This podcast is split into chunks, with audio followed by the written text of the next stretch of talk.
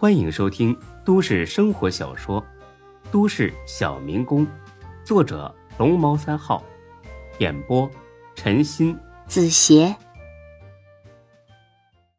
第二百三十五集。为什么让他俩走啊？不为什么，这里我说了算。其实啊，是因为他几次约张乐乐都没约到，所以早就怀恨在心。今天正好趁着这机会把他俩赶走，再重新找两个，那说不定就能遇上个主动投怀送抱的。看他这副牛气哄哄的样子，孙志笑了：“呵呵，记住你说的这句话啊！”“哼，我怕你似的。”说着，孙志拉着张乐乐和苏薇走了。到了车上，这俩小姑娘都有点失落。你俩怎么了？垂头丧气的，嗯？哎，好不容易找到的兼职又黄了。孙志脑子一转，乐了。哎，火锅店兼职，你们俩愿意干吗？就是当服务员。这种兼职都不要女生的，嫌女生力气小，干活慢。可是我的火锅店要啊。真的吗，志哥？当然了，你们要是愿意的话。明天就可以过去上班了，我的店就在洪盛街，离你们学校不远。太好了，那我们明天就去。那我得好好谢谢你俩啊，我们店啊太缺人了。哎，这样，晚上请你们吃个饭，熟悉一下店里环境。明天上班行吗？可以。那行，我还有点事儿啊，我先送你们回去。晚上呢，咱们再见。我把店的位置发到乐乐手机上。好的。一路聊着。把他俩送回了学校，之后他又折回来去找丁坤。一个小时过去了，丁坤还没回信儿。孙志正要打电话问呢，丁坤发过来短信，让孙志去他办公室等着。在办公室又等了二十分钟，丁坤才过来。哎呀，不好意思啊，孙老弟，会议比预定中的要长，让你久等了。这个房地产行业呀，果然比我想象中的还要难做。丁哥客气了，我反正也没什么事儿。好好珍惜这种难得的清闲吧，以后啊有你受的。呃，对了，找我什么事儿啊？哦，是赵海洋托我来的。丁坤愣了一下，但并不是很惊讶。哦，说说吧。等听完了孙志的话，丁坤笑了。是那种志在必得的笑，我还以为呀要再坚持一段时间呢，没想到这么快就解决了。行，看在老弟你的面子上，我答应了。而且为了表示我的诚意，见面的时间和地点由他说了算，而且我给出的价格绝对高于他们的预期。为什么呀？他们已经认栽了吗？不能把这事儿做得太绝，否则呀会得不偿失的。哦，那我给唐小燕打个电话说一声。嗯，打吧。唐小燕收到孙志的回复，很是高兴，说会马上联系赵海洋的。几分钟之后，赵海洋打了过来，说明天晚上七点在西城区的清泉山庄见面。差事完成。孙志总算是舒了口气，丁哥，恭喜你啊！谢谢老弟了。中午留下来吃个饭，我请了几个建筑设计方面的专家，你跟着一起听听。不收学费的话，我就听听。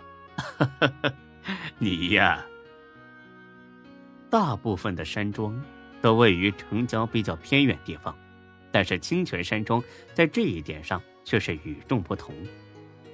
清泉山庄位于西城区的最高峰清泉山上，而清泉山周边就是西城区最热闹、最繁华的地带——环山商业区。西城区本来没有山，据说是十几年前，一位眼光长远的商人在这里承包了上百亩地，动用大量的人工和机械，造出了一座山。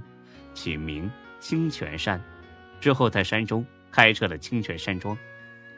这是一处集餐饮、住宿和旅游为一体的综合体，十几年来生意一直很火，在 J 市很有名头。当初孙志和于莎莎就在这里吃过饭，饭后他俩还在后山的竹林里来了一炮。刚知道赵海洋见面地点定在这里的时候，孙志心里对他又多了一丝同情。看来赵海洋真的是怕了，不然不会选这么一个看似清静，实则很热闹的地方。在这种地方，丁坤绝对不敢杀人灭口。六点钟，丁坤从坤沙大厦出发了。他坐在车后排，开车的是沈金虎。副驾驶上坐着的是孙志，之所以带着孙志，是想让他调节一下见面时的气氛，免得太过尴尬。离清泉山庄越来越近，沈金虎变得担忧起来。丁哥，我还是不大相信赵海洋会这么轻易的投降，这次见面不会有诈吧？你听我一次劝，还是叫点兄弟过来吧，以防万一啊。丁坤笑了。很自信的笑。第一，他相信赵海洋不敢玩花样；第二，就算赵海洋有什么诡计，他也能应付。不用了，那样太没诚意。我们是谈生意，又不是打群架。再说了，就算真出什么意外，不是还有你和孙老弟吗？咱们仨就够了。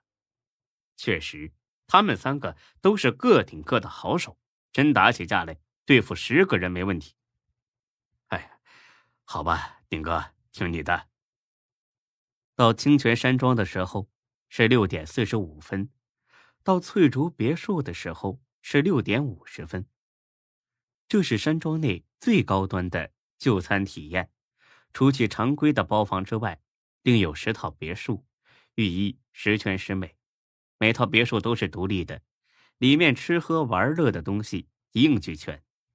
当然，这种消费也是极高的，一天的包房价是三万块。赵海洋已经在门口等着了。金虎啊，你在车上等着，我和孙老弟进去跟他谈。哎，好的，听哥。进了别墅，客气了几句，便在餐厅坐下了。菜很快就上齐了，全是山珍海味，估计也得好几万。但是并没人动筷子，因为今晚的主题是谈判。作为中间人，孙志开口了：“两位大哥，前一段时间呢，可能彼此有些误会。今天呢，都借着这个机会谈开了，冤家宜解不宜结嘛，对吧？”赵海洋点点头：“丁总啊。”看来你是吃定天龙地产了，丁坤冷冷一笑：“哈哈哈，合作而已啊，我会给你一个合理的价格。”本集播讲完毕，谢谢您的收听，欢迎关注主播更多作品。